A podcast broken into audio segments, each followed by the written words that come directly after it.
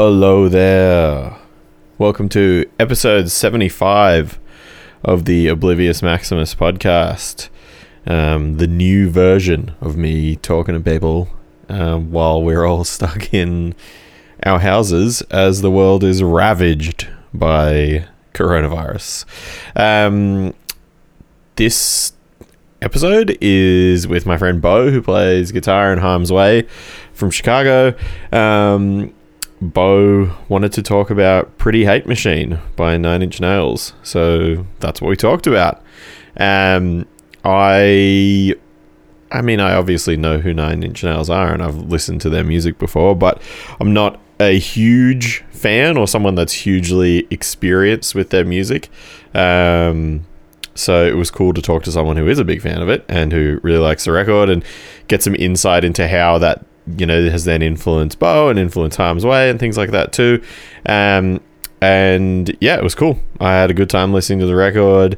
Um, there's some songs on it that I will now probably continue to listen to for you know the remainder of my adult life which is interesting and kind of why I wanted to do this as well because it's forcing me into listening to music that I, uh, you know, might not otherwise listen to. A bit different from the first episode of this with Lee, in that, um, you know, I knew that record very well and really like it. This one I didn't know that much about and was interesting to look into more uh, information about Nine Inch Nails and learn a bunch of weird shit about them, and you know, some of that becomes apparent in the episode as well. Um, yeah, I'm recording a bunch of these at the moment and trying to get them up and out as quickly as I can. So, you know, please have a listen and show them to people. And again, let me know if there's records or people you want me to uh, records you want me to talk about or people you want me to talk to, and um, I'll look into it. Um, but yeah, this one is uh, Bo from Harm's Way um, chatting about Pretty Hate Machine by Nine Inch Nails. Thanks for listening. Fucking brutal.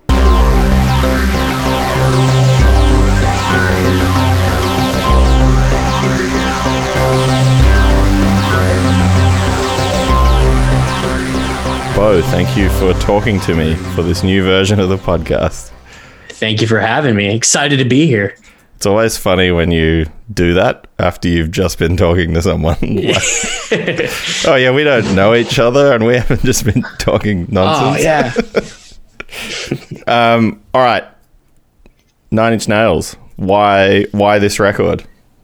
um, that's a really good question. Uh, I think this record is important on like a number of levels. My mom was really into Nine Inch Nails when I was growing up, so I like always knew about them, and they were like on the radio and stuff, eh, particularly later records. But I remember songs from this record being on the on on the radio here in Chicago too. Yeah, and um, so it was just always kind of in the back of my mind, you know. And you know how when you you're like growing up and your parents are into something and you're just kind of like, well, that obviously sucks. Yeah. So I'm not even going to bother.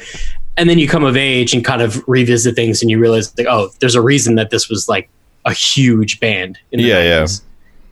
Sometimes there's no reason, you know, and it's just a huge band from the 90s. But Sure. this is one of those bands that like when when you asked me and the reason I was sweating even picking a record to talk about with you was like I really wanted to pick a, like a difficult record to talk about because for me this record is like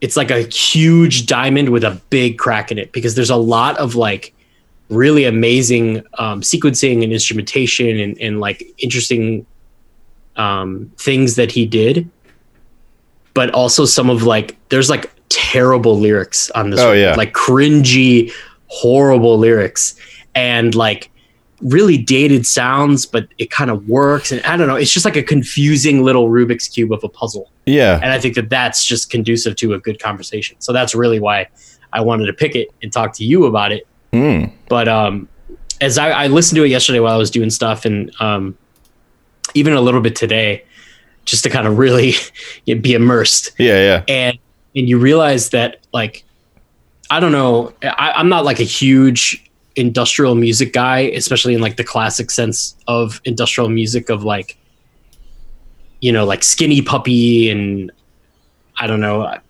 like i was researching bands today to even in this moment that I knew I was going to come to be able to list off the top of my head that I can't. Yeah, yeah. Uh, like a lot of those bands are kind of at least for me, like even Ministry, who's like a band that I really like that's from Chicago that are like one of along with Nine Inch Nails, one of the like staple American industrial bands. yeah. Um, they have a lot of songs that I just like have to skip. I can't listen to seven minutes of like weird samples. Like I'm just like not into that, Yeah. you know. And that's a lot of what like like Skinny Puppy does. A lot of what um like Whitehouse does, and like uh, Nurse with Wound, just like stuff like like other industrial bands that are that were around a lot before this record came out. Yeah, sure. And so I was trying to to think like, well, why why is this record particularly good? Mm.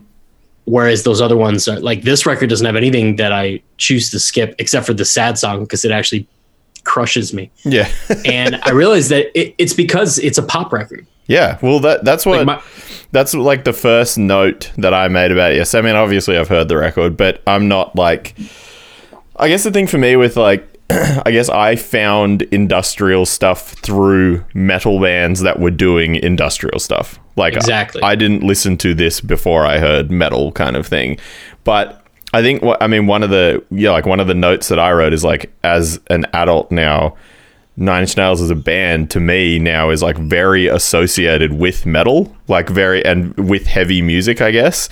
Probably, be, mm-hmm. I, I mean, you know, in part due by the influence that it has on people's bands. Not, you know, not to mention like even you know Harm's Way having industrial eh, sounding parts and you know um, sampling and things like that. Um, but I guess the whole time I was listening to it, I was like, it's funny that in my head I associate Nine Inch Nails with metal, and then I was listening to the record. I'm like, this is a pop record. This is like, and it's got like dance music parts in it, basically. like, it's it's literally like an aggressive dance record in the structuring yeah, of pop music because everything is like verse chorus verse chorus bridge Yeah. chorus chorus like every time.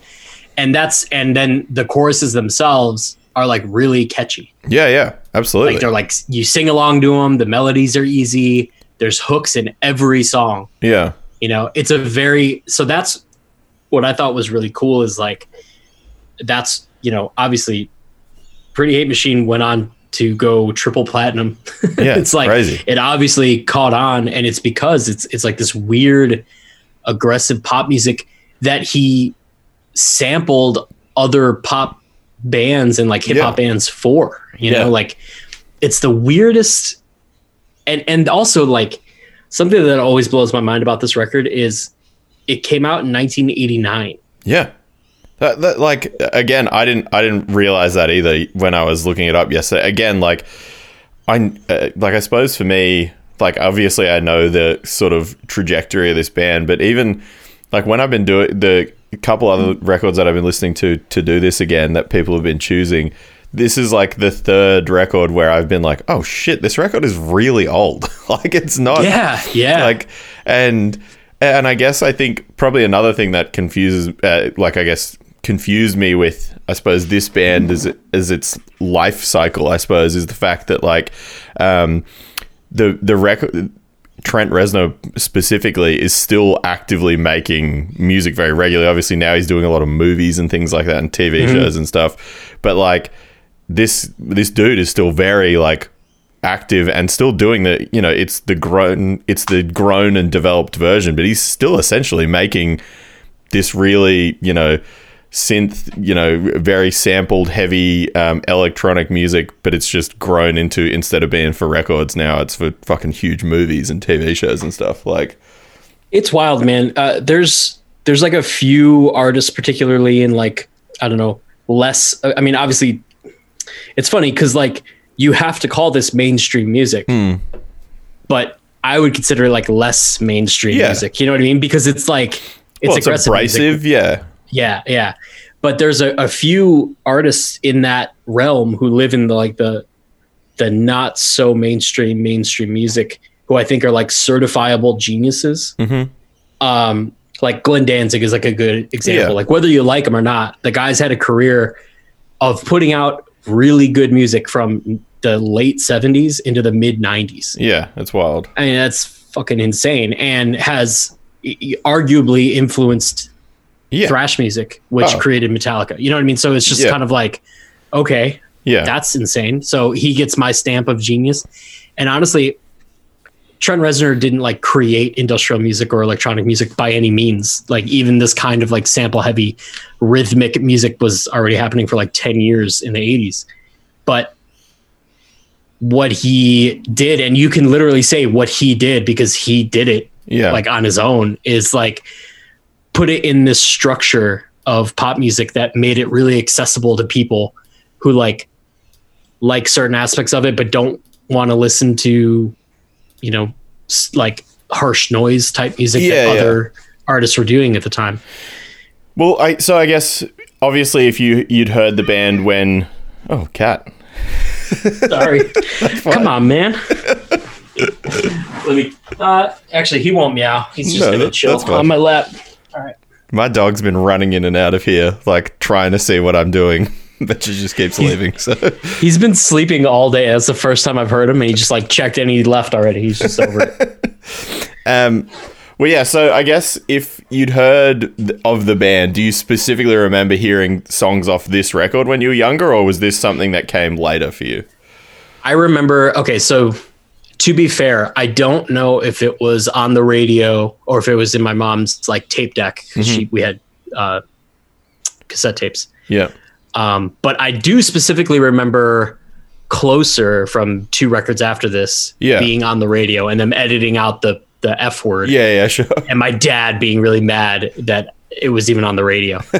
um, but the the but like whether or not I mean, dude, what's crazy is like this record had like some leftovers that became the Broken EP, which was the next thing Yeah. that they put out after this. So it's an EP. It's five songs. They won a Grammy for it, yeah and like that performance at Woodstock '99 with the mud and all that shit yeah yeah was off of this record and then that EP yeah that's crazy who on earth has done that much with one LP and an EP, a Grammy, major tours, and you have like one of the most infamous Woodstock sets Yeah, yeah. of like obviously the later Woodstocks. yeah It's like how like it's it's really Yeah, stuff wouldn't The band stuff is- wouldn't last that long anymore. Like it wouldn't No it wouldn't hang around for that long.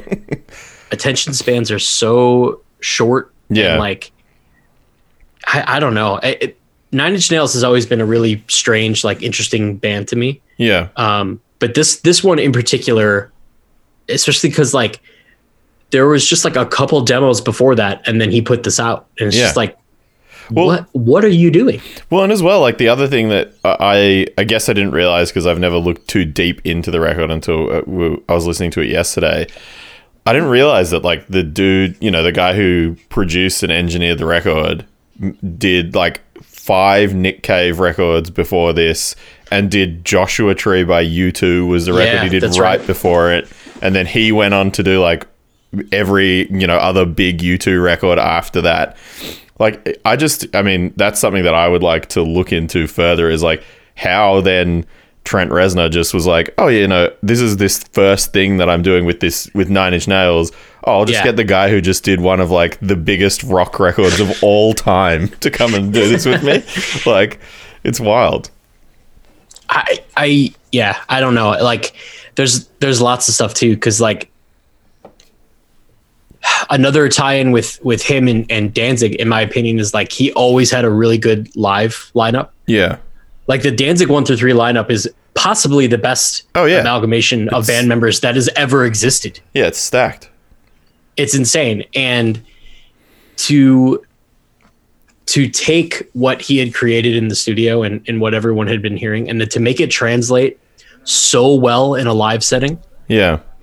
and but it's all like old electronics and it's just like they're actually playing the synths and they're Yeah. actually playing shit live it's just like i don't i don't know how to do that now Yeah, yeah, with with like with the- a macbook Yeah. you know what I mean?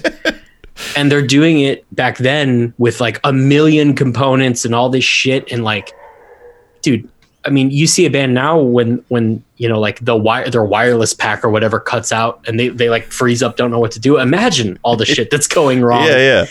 Well, that's It's just like that was one of the other notes I made was like if listening to this record now and then listening to it in the context of the fact that Trent Reznor is making like huge, huge soundtracks for movies and TV shows and things like that.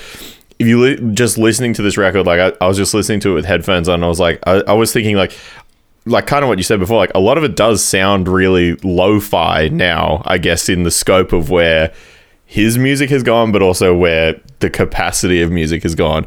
But I think Yeah. the other thing with that though is just thinking again back at, at the time that this came out, like you said, like the late eighties, like I'm sure constructing this would have been like you just mentioned, like it would have been so difficult and it wouldn't it's none of it is oh, it's just you do five things on your laptop. Like it's fucking enormous things that are all plugging into each other and you to make one thing sound one way, you've got to trigger two other things to sound, you know. I, I really like. There's a picture on the Wikipedia for this uh, record of the Mac that he used to make a lot of this, do all the sequencing and a lot of the the synth samples, and like, it looks like a joke. Like it, it's what it's what I played uh, Oregon Trail on Yeah. when I was a kid. You know what I mean? Like it's literally like, wait, Yeah. you made a triple platinum record with that? you know, like That's what I learned how to do touch typing on in school. dude, and think about what else came out in 1989. yeah.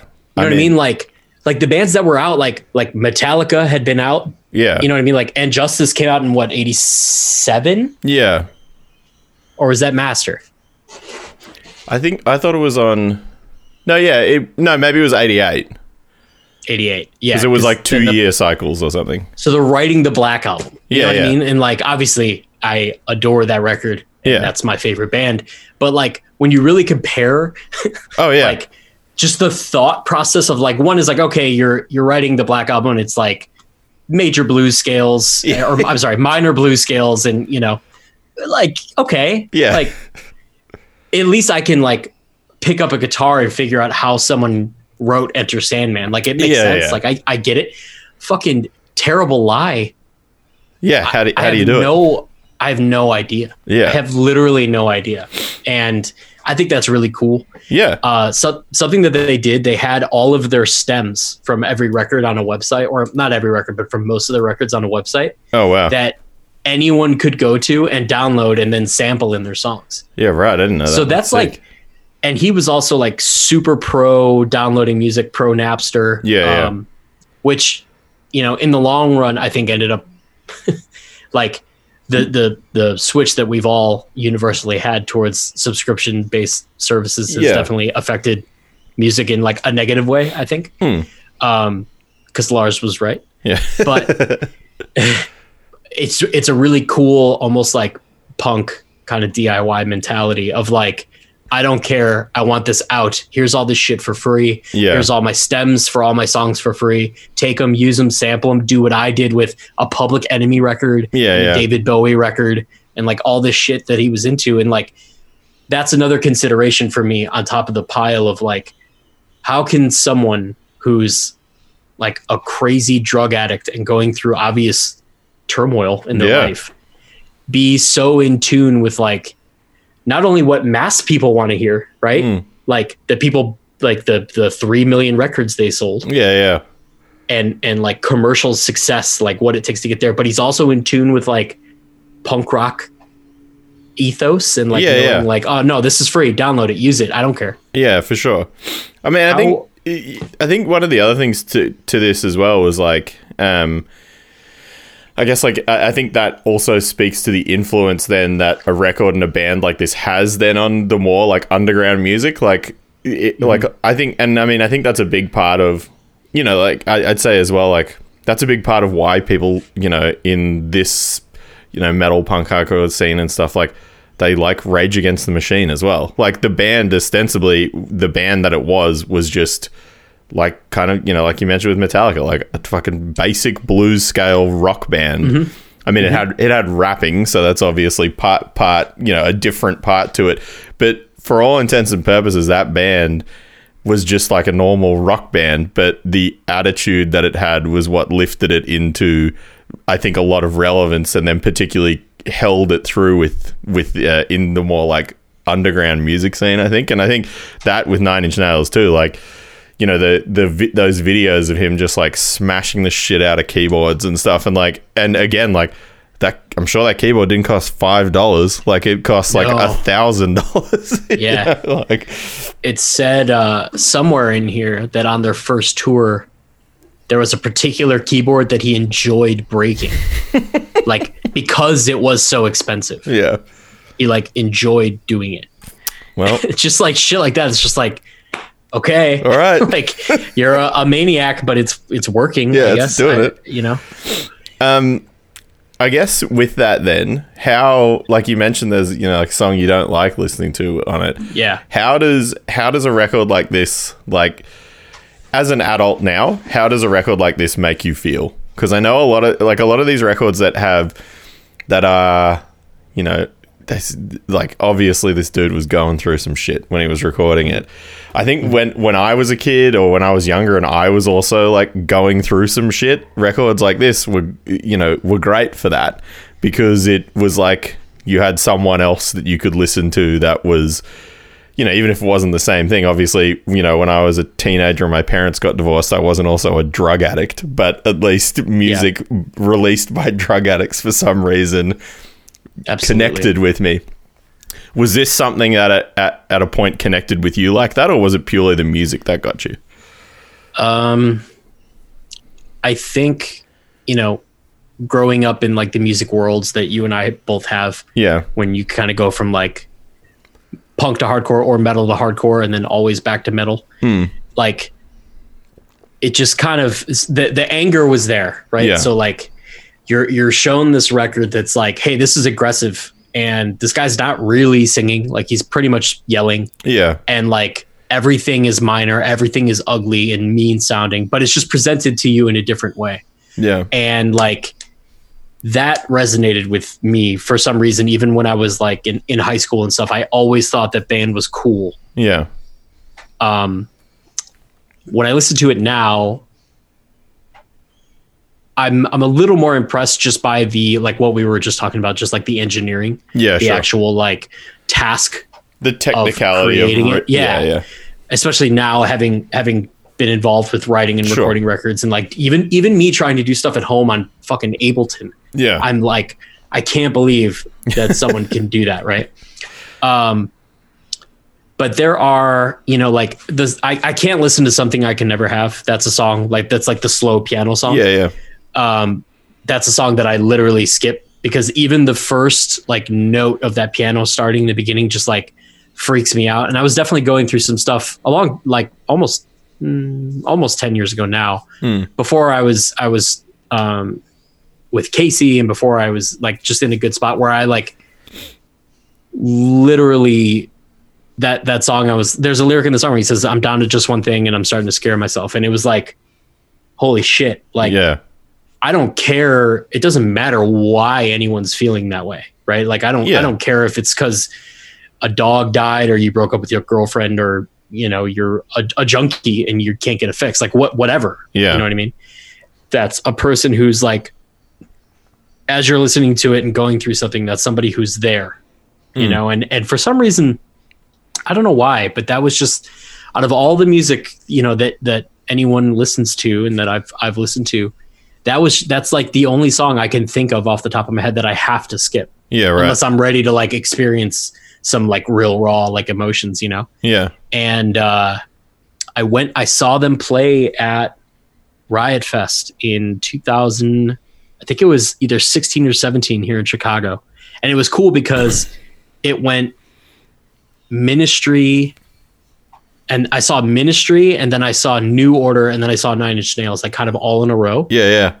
and it was awesome and it was really good. And I saw it with my mom who loves Nine Inch Nails, so it was really cool. I was able to, to take her, and we're watching it, and they started playing that song.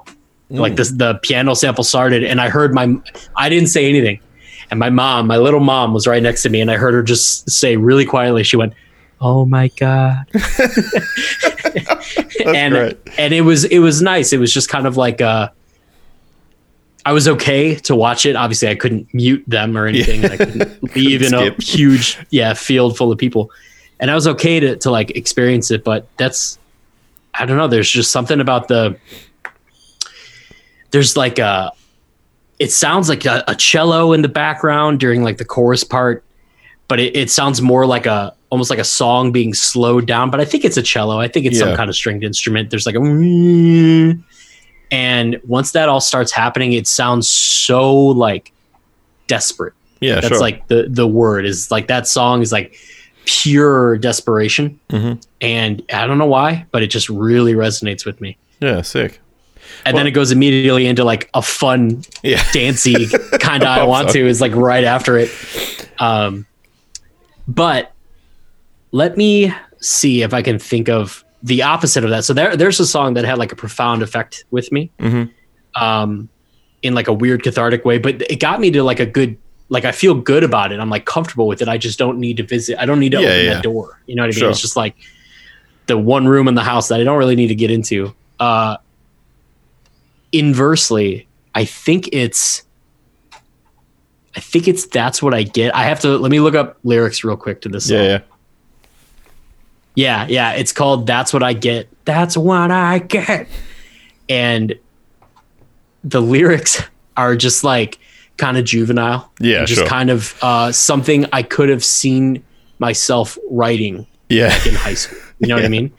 Well, and it's just like the lyrics are just when everything was making sense, you took away all my self confidence. now all that I've been hearing must be true. I guess I'm not the only boy for you. And like, even the second he says boy, like, okay, let's let's let's look really quick. He is, as of today, 54.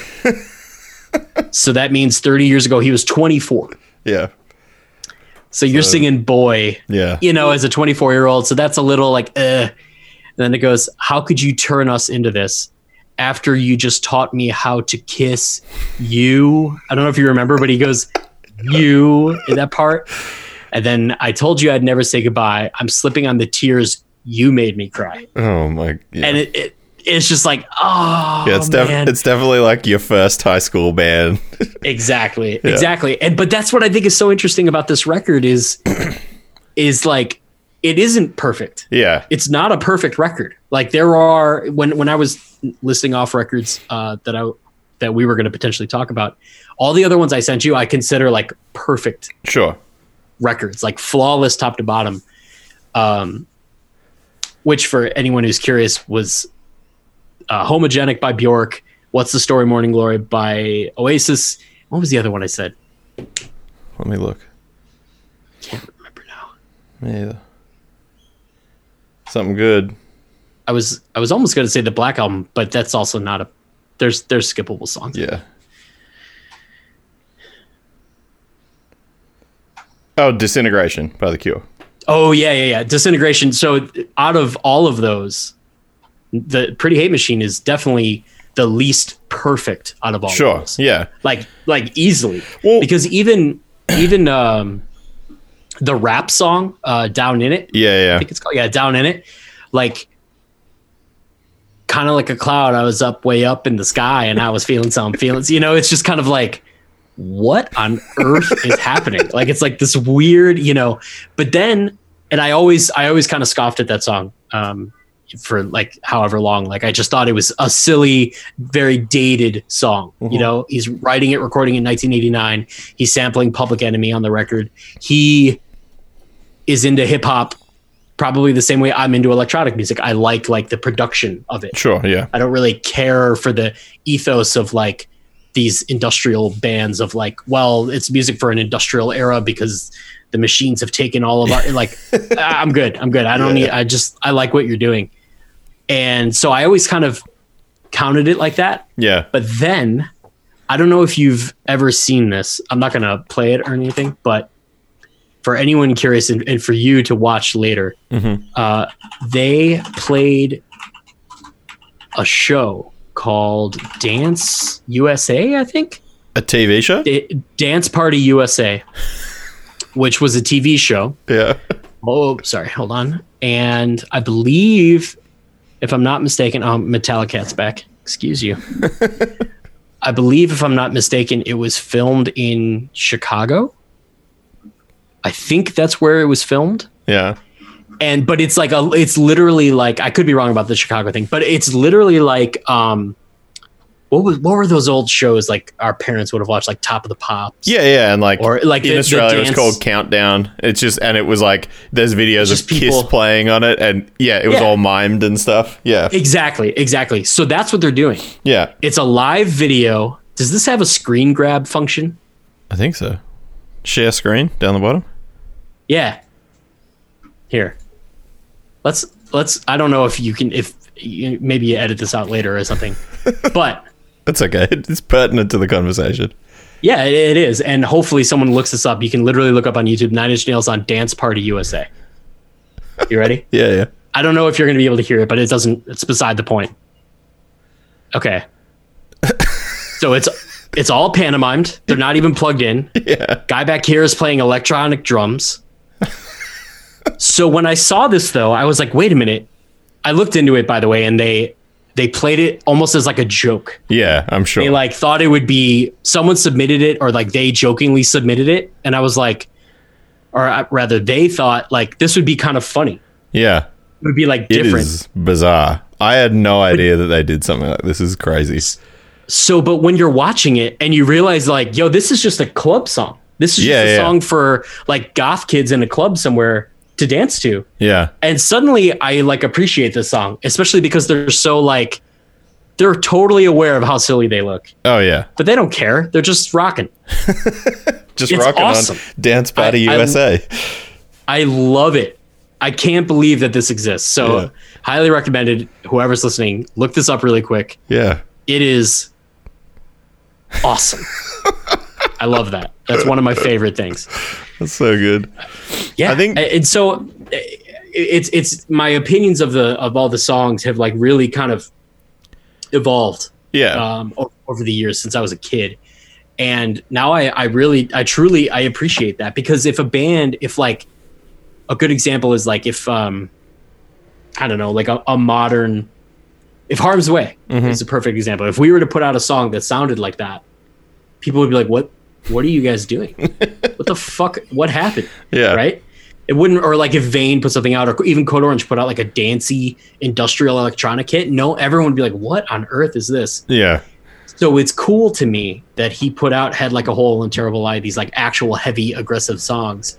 Put out this sad, desperate piano song, and then puts out this Yeah. Yeah. all on the same record, and it works. And the, and they're very shameless and just like, "This is it. This is what we're doing." And I, Yeah. I think that's really cool. And I, I think the other thing too that's cool with stuff like that is that as well, like like you mentioned before, like this is the first thing. Like this is the first the first foray of this band into the world to then to go like well every other song is going to be different i'm not just going you know like and i think a big thing for you know most bands certainly i've done it myself but like you know when you do the first thing you're very revved up and excited by the first thing that you're doing but more often than not the first thing that you do ends up being like the most basic boring version of Yeah. what you end up becoming Yeah. um, but this is like, I mean, again, like obviously his music has grown and developed quite considerably, but still the fact that like on the first record he took chances like that and did lots of Yeah. different stuff, like that's quite impressive, you know? Dude and, and i mean you can kind of like of all my my favorite bands and stuff you can always kind of draw back to like where the inspiration came from. You know what i mean? Like if you look at it listen to like early misfits like we were talking about dancing like you you hear jim morrison in his voice. Sure, yeah. and and you know like i don't it, it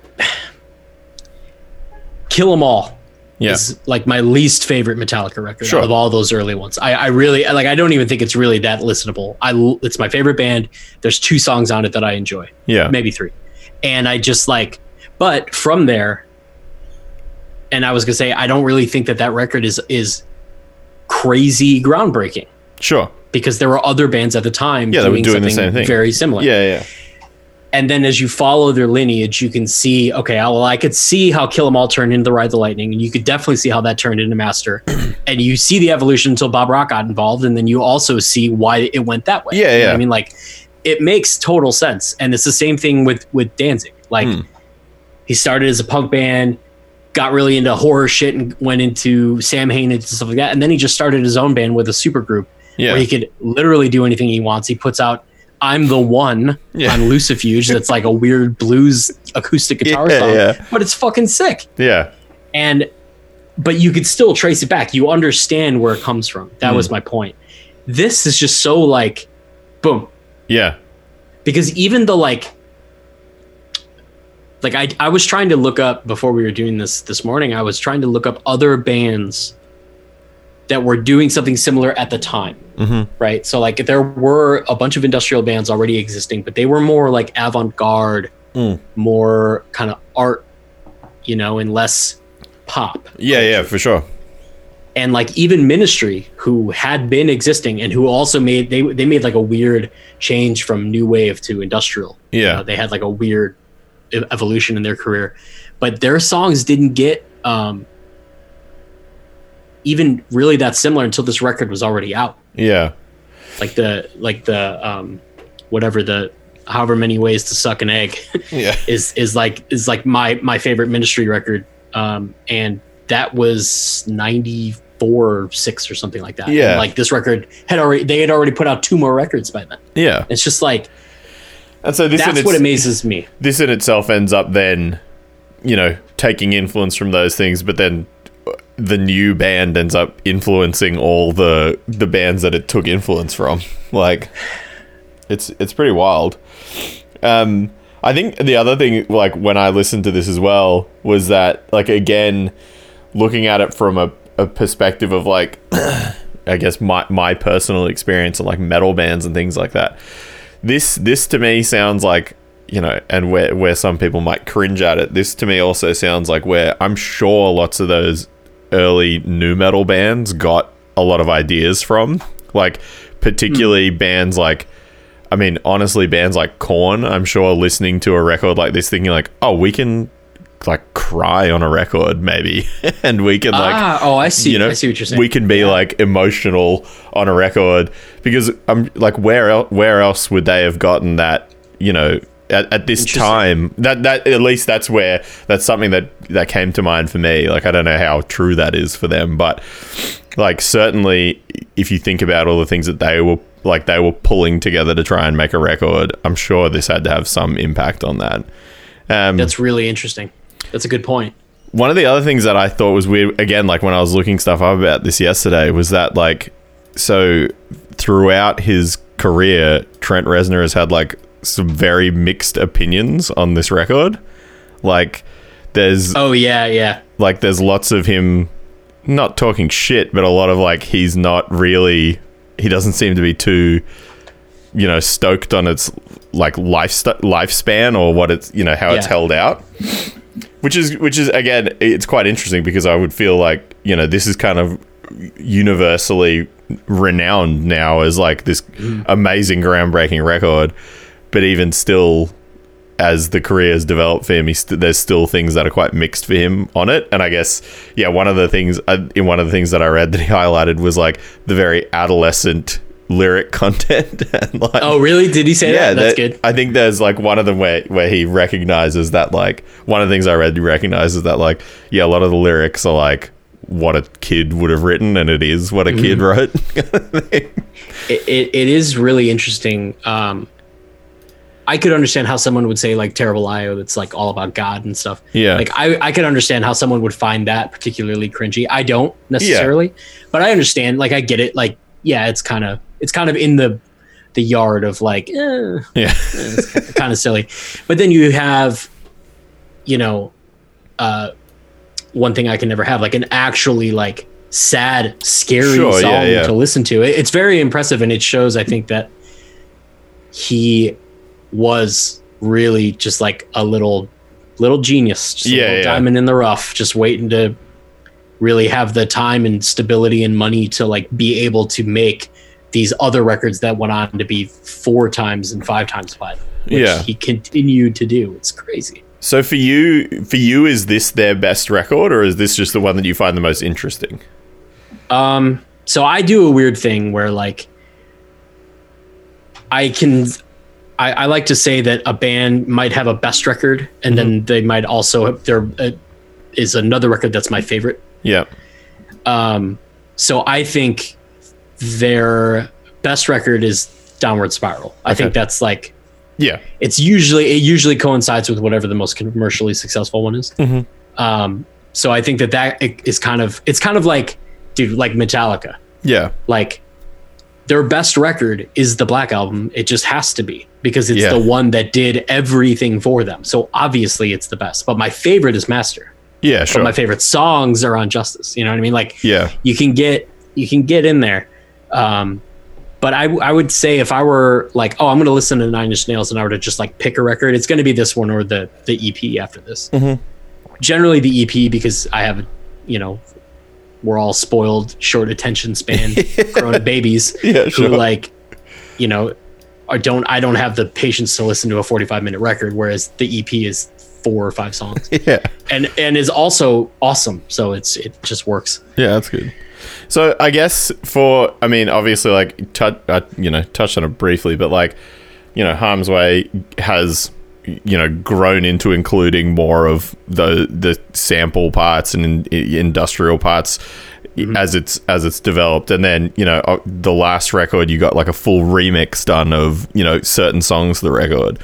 Yeah. Was is stuff like this where you draw some sense of influence for that, or does that just coincide with doing it? I don't think there there's like any deny that Yeah. like that's where we draw the influence from. What's funny is me, Chris, and James are all big Nine Inch Nails fans. Uh, Chris particularly really Mm-hmm. Yeah. likes Nine Inch Nails. Um, but all of us are idiots and we don't know how to work Ableton. we don't know how to make stuff. I don't know what a compressor really does. Like I don't know. you Yeah. know? Um, Casey, who is our Ableton wizard and Mm-hmm. is just like a, a legitimate uh, producer on his own. Like Yeah. before before I ever met him, he was already collaborating with people and creating music and, and doing stuff. Um, he very quickly whipped up a bunch of stuff, um, even before Posthuman. And one of his songs, he wrote "The Gift," which is on Posthuman. That was all him, and like presented it to us, and, and we really liked it. And we worked with with Will, and we like made it fit into the record, and and it's one of my favorite things that we've done. That guy doesn't, he hadn't listened to Nine Inch Nails Yeah, like when when we would talk about it and we would be like, "Yo, you know, like, you know that that synthy guitar sound in this part on this song," and he'd be like, uh, "No, Like, I, I don't. It's just like not what I'm into." yeah, He knows how to do it, but he's not into it. it it's bizarre, but um, I uh, I would really love. I don't know. Yeah, I, I, there's a definite connection, definite influence from Nine Inch Nails when it comes to us implementing similar kinds of things. Um, I would definitely, like I said before, I, I'm a, I'm a pop music guy, yeah, and that's something that I've had to come to terms with later on in life, and just, and just accept that I'm just a sucker for a good hook. yep, Um, I would love to start, so I would love to go beyond implementing like samples and and uh, certain tones and certain textures and songs, which I think is fine, and then also start to like, okay, why was head like a hole on the radio? yeah, yeah. and start bringing those reasons into our writing processes i think would be that would be ideal for me because that's the stuff that i that i really dig you know what I Sure. mean?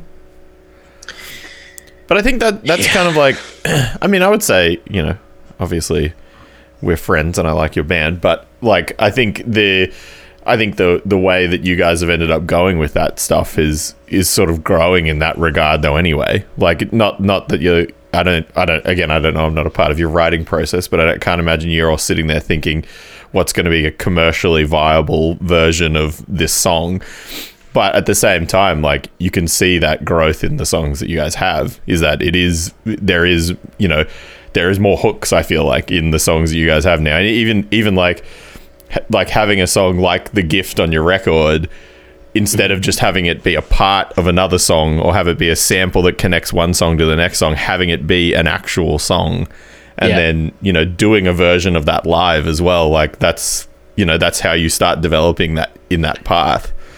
That's exactly, you know, I mean, we did a, uh, there's a, a completely like program and sequence song on isolation uh, called Becoming that James showed us the riff, riff for as we were leaving the practice space to go to the studio. Yeah. Like it was such a last minute thing. Andy um, from Bricktop here in Chicago, luckily, is so passionate about industrial, electronic, aggressive kind of noise music Yeah. that he immediately knew what we were going for and immediately created that. And all of those, like everything, Chris didn't play drums to that. I think maybe he laid like a kick pattern Yeah. And uh, Andy sampled everything and, and programmed them, and, and it, it came out really well. But I mean, that was 2000. We wrote, we recorded that in 2010. Yeah. You know, so here we are 10 years later with like one and a half electronic songs on the last Yeah. record. So I I would really like to do a little more, and I and I do think that um, with Casey. Actually, he wasn't writing with us for Posthuman. He's writing with us now. Yeah. Um, So you have more of a capacity to do that. Exactly. And we can, you know, we can lean on him a little Yeah. bit. He he really that guy that's what he does in his spare time. He just Yeah. like makes music all the time. That's what he does on tour. That's Yeah. what he does with Nick. That's just like that's his thing. So it's it's an awesome awesome um asset to the band that I'm I'm very excited for. And and yeah, that is definitely you can I think you could easily draw all of that back to this record. Yeah, sick. Um, all right. Well, it would be wouldn't be a true podcast if I didn't ask you what your current. Uh, well, it was funny. I asked this question to the person I did this podcast with yesterday, a friend of mine, and I said, "So, what's your band got coming up?" And he was like, "Well." Uh, fucking nothing because we're all trapped inside for the foreseeable Yeah. future. Um, but you Yeah. guys are you guys are still kind of jamming, I guess, like trying to. Yeah, it's we we have a weird story. You and I have already talked about this, but I, I think it's interesting. So Yeah. whatever. Uh, we were supposed to be in Europe uh, right now. Like we Yeah. were still supposed to be. I think actually, actually we may have gotten back by now. I don't. I, I forget. But um, it was supposed to be us, knocked loose, and and Madball and a band from from Europe doing Madball's Rebellion tour. And Yeah. the morning before the travel ban, um, the tour was canceled and we you know made all the social media posts and all that stuff and then i remember i was watching um i was watching like the the trump address the nation Yeah. on cnn and literally when he it was either when he said that the travel ban was going to happen or when the actual travel ban would have started it was started at midnight on whatever day Yeah. we were going to be in the air As it was like happening. literally on an Yeah. airplane and we would have either you know landed in heathrow yeah. turned right around and come home, or we would have been stuck in Germany and been in a much much worse off position. Oh yeah. But yeah, it kind of worked out for us. We really wanted to, to we planned on this year being like a writing year and to be recording by the end of this year anyway. Mhm. Um, that being said, we do have stuff lined up for late summer. Yeah. Um, if if music is allowed to start happening again, yeah. we we do have stuff um, kind of lined up, and we're just honestly everyone's everyone in the whole industry is kind of waiting to see what's happening. Like Yeah. it's crazy, as I'm sure you know from from bands to promoters to managers to booking agents to venue staff. They're Yeah. all kind of like, what is happening? You know, Yeah. and it's just a crazy time. So I'm really fortunate. I should say we are really fortunate that this happened at the end of a record cycle Yeah. Yeah. and it, it happened at a time where it's like it sucks that we have to have band practice over zoom like we're doing right now but um it, it's conducive to writing because it, it lets it lets everyone just really not stress you Yeah. know like every everyone in my band uh, not everyone but most of us are working still even remotely or whatever Mhm. everybody's good everybody's healthy everybody's parents are healthy so there's like there's nothing really going on for us personally so we're able to really kind of focus and Yeah, like yeah. write and we've actually been doing a lot so it, it- you know silver lining Yeah, yeah. I could say to to all of this stuff. Um, but think- yeah, so yeah, we, we don't have anything immediate coming up. That's Yeah. for sure. I think, yeah, I think, I mean, the, I guess, you know, this, I would, I'd been thinking about redoing this for like a year, and then I just didn't, you know, everything else got the better of it. Like, like I actually remember the last, ti the last text I sent someone about doing this was the day before I went to America to see you guys. and I was like, what was I thinking? Like, why did I send that message? And like, I obviously wasn't going to do it for the following like month after that. But that was like the last time I'd really thought about doing it. And then, mm-hmm. then when it became, you know, apparent the other week or two weeks ago now, when it was like, oh yeah, you have to stay home and you have to work from home. And, you know, I, like I'd get work done and then I'd spend the whole day talking to people I worked with about work stuff and I get to the end of the day and just be sitting there and be like and it'd get to the weekends and I wouldn't get to see my friends and I was like I'm going to go insane if I don't start talking to people about something Yeah. that's not work. So that was really why I was like I'm just going to message people that I know will talk about records right now mm. and just ask them like let's just do this at some point so it doesn't my brain doesn't explode just sitting at work all day. I have definitely used FaceTime, Zoom, Skype, and the actual phone more in the last week than I have in the last 10 years. Yeah, it's it's Easy. crazy. Yeah. I, it's unbelievable. I just had a, but right before you and I started, I was talking about another. Do you remember A. Ross, Aaron Mm-hmm. Ross, our friend? Uh, I was talking to, to him about some stuff, um, some animation, like video stuff that I'm trying to do. And we ended up talking for like 45 minutes because we were both just like, oh, you're a person. like, like, Let's talk. Wow, we're having, we're having a conversation. Yeah. And yeah, it's, Oh, I mean, I had the same weird. I had the same thing last night. I was just talking uh, like a bunch of our friends just did it over FaceTime in like a group chat. And then I was sitting on the couch, I ate dinner, and I was just sitting on the couch watching TV, and then a notification popped up on one of the apps that was like, "Oh, this person wants to talk to you," and I just like clicked on it and ended up talking to them for like an hour because it was just like, "Oh, thank God, someone else wants to talk to me." Fuck, like, dude I, I think that is one thing that people are going to really look back on is the content creation the Yeah. huge influx of content creation that this is for sure just like forcing out of people because everyone's either stressed or bored or yeah, you know what whatever it's like a thing to do like i've seen and I, i'm one of them i've seen so many posts about oh i'm starting a twitch stream or yeah, I just like here's a funny video I made like so much, and I think, uh, You were doing that stuff another- before this all happened, though, right? dude, I was, I, I yeah, uh, Twitch.tv slash bosxe. There you go. I was doing uh, uh, Twitch stuff and um, you know just like playing video games and stuff, and then I talked to a friend of mine who had an idea of of doing what I what I've been doing with the green screen and stuff, and putting myself onto band videos and playing along, and like it's the the way that that I have to do it without getting too into the weeds is like kind of complicated, and I know nothing about Premiere or After Effects or any video editing software. That's I have nothing. I have no background in that and whatever. Mm-hmm. But I also have never had more time in my life to learn Yeah, something. yeah, exactly. And YouTube has everything you could possibly learn about any subject. So I've just been like teaching myself video editing, teaching myself how to like I have a light set up right here that I made myself.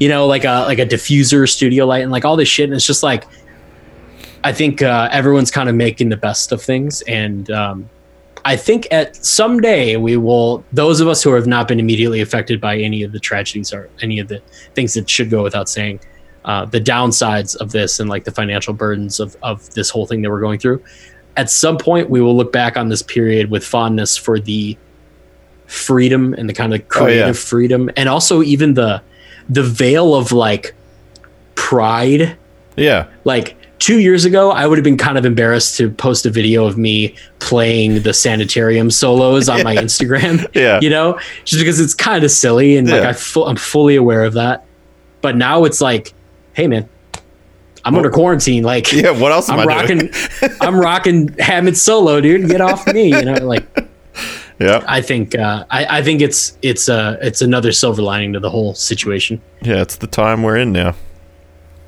All right. Well, I'm gonna stop recording, but thank you very much for doing this. And Absolutely. I would say there's a fairly high chance that we probably will just do this again, just for the Yeah. sake of human interaction. I'm, about I'm all record. about it. There's lots of records. yeah, cool. All right. Thank you, mate. Thanks.